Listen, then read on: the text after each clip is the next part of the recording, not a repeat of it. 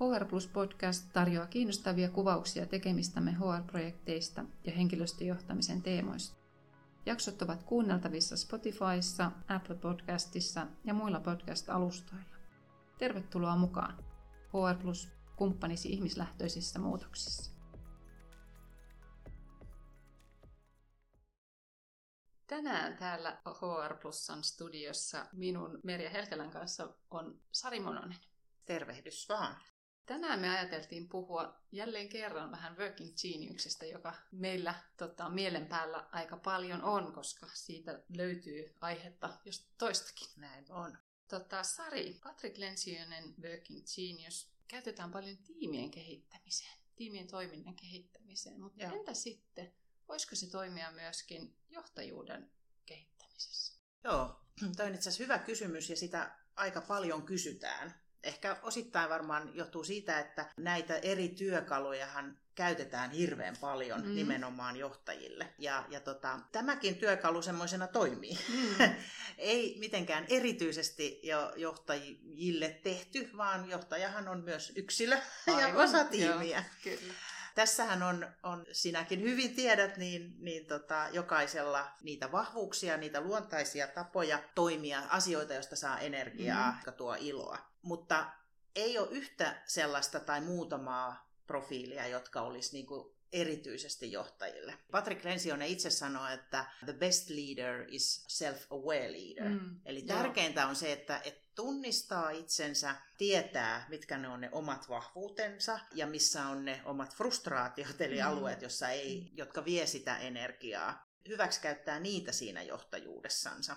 Toi on muuten hyvä huomio, koska mm. monestihan ajat, saatetaan ajatella sitä, että, että johtajan profiili on jonkinlainen. Just näin. Joo. Joo, joo. Ja itse asiassa ihan joka ikisellä tämmöisellä profiililla mm. pystyy olemaan Joo. johtaja. Ja, ja ehkä just se semmoinen itsensä tunteminen myös korostuu sitä kautta, että ei yritä olla jotain muuta. Ei, ei tunne jotenkin syyllisyyttä siitä, niin, että Joo. on jotain muuta kuin olettaisi. Joo, Joo, kyllä. Joo. Ja sittenhän voi olla niin kuin inhimillistä ja luontevaa yrittää, voi olla itselläkin se mielikuva, että mun täytyy olla mm. jonkunlainen, ja yrittää sitten jotenkin peitellä ja piilotella, ja, ja sehän ei kanna pitkälle, koska kaikki muuthan huomaa. Niin, nimenomaan. nimenomaan. Eikä silloin hyödynnä niitä Joo. vahvuuksia, mitkä itsellä on. Kyllä. Joo, Joo.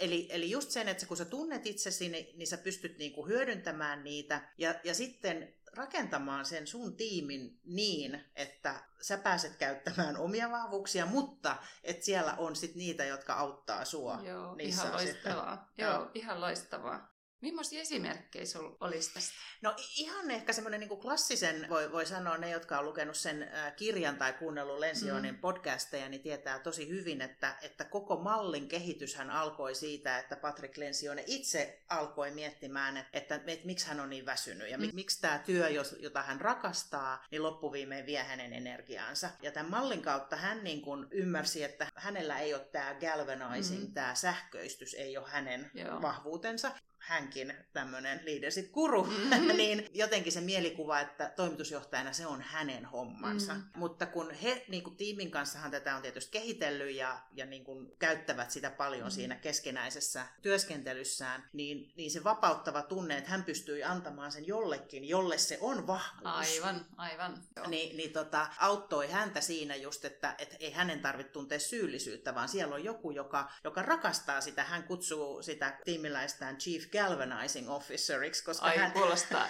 hienolta. se kuulostaa näin. todella hienolta, joo. joo. Tota, oliko se muuten niin, että Patrick Lensionilla se ei ollut frustraation, vaan working competence? Just näin, toi on hyvä pointti. Eli, eli se oli kompetenssi, eli hän tavallaan niin kuin osasi tehdä mm-hmm. sen, mutta kun sitä teki liikaa, niin, niin se, se söi, se söi joo, ja alkoi kyllä, kääntyä. Joo. Se on ihan... Ja toi on mun mielestä kyllä hirveän hyvä huomio, koska silloin, silloin sä tavallaan niin kuin niin kuin suoriudut siitä, mutta se vie sulta itseltä energiaa. Joo, just näin.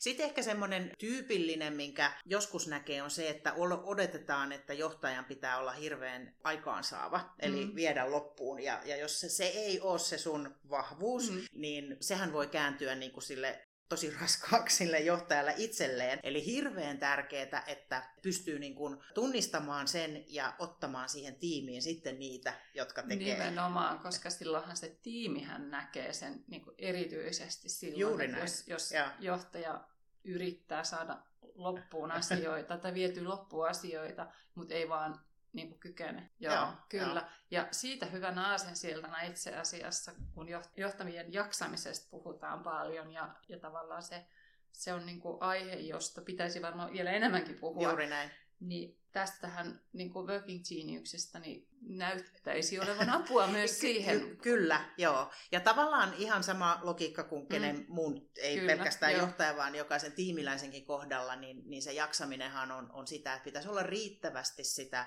tekemistä niillä omilla vahvuuksilla tai niillä, jotka on luontaisia, josta sä saat energiaa, jotta se sitten niinku peittää sen, kun ainahan muitakin tehdään. Eli, eli se on niinku siihen jaksamiseen erityisen tärkeää johtajilla. Mutta sitten Working Geniusissa on itse asiassa yksi, yksi dimensio, joka on mielenkiintoinen, ja se on se enablement, se, se niinku Mahdollistaminen. Että jos, jos johtajalla on se niinku luontaisena, niin sehän on ihana. Se usein niistä, niistä johtajista tykätään. Ne on, ne on niitä huomioivia ja niitä tota, kannustavia ja ymmärtäviä. Mutta siinä on pieni riski, se voi kääntyä kääntyä niin kuin negatiiviseksi tälle henkilölle itselleen, Mm. koska se ymmärrys saattaa mennä niin pitkälle, että sä suvaitset esimerkiksi alisuoriutumisen, Niin, aivan. sä teet, teet töitä tiimiläistesi puolesta, niin, niin, niin siinä on se ehkä semmoinen, mitä mä, mäkin olen monissa näissä keskusteluissa, että jos johtajalla on, on se mahdollistaminen, se enablement, niin silloin on hirveän tärkeää olla, Tiedostaa, tiedostaa se, niin, se. Kyllä, Joo. joo. Ja ymmärtää se, että, että jokaisen kuuluisi tehdä omat, Joo. va, niin kuin Niin. omista vastuistansa kantaa sitten se Joo. loppuvastuu. Joo, hyvä.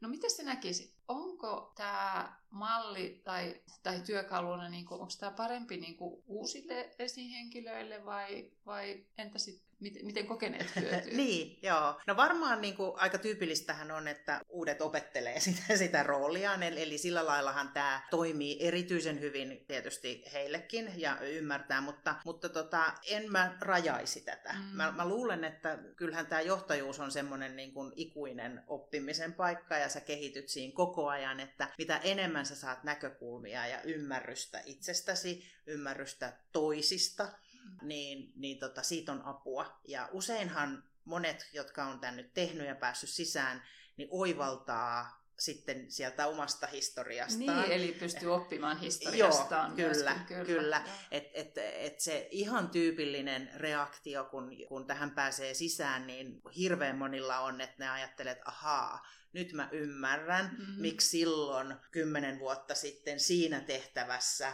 mä joko Joo. paloin loppuun, tai se oli jotenkin erityisen ihana ja mä Niin. muistan sen niin kuin ikuisesti. Eli tämä antaa vähän niitä syitä, jotka sitten auttaa ymmärtämään tulevaisuutta Joo. varten. Joo, ja koska, koska meidän toiminnassa tavallaan se toimintamalli toistuu, Niin, ja silloin pystyy tunnistamaan, että hei, tollaisissa tilanteissa minä toimin noin ja noin, ja se joo, vaikuttaa minun näin ja näin. just näin.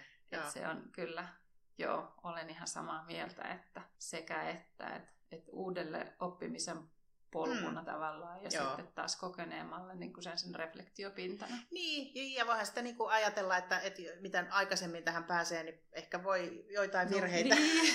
virheitä jäädä tekemättä. Mutta sitten virheistähän sä opit ja kasvat, Niin, että ei niitä kyllä. kannata Joo. pelätä.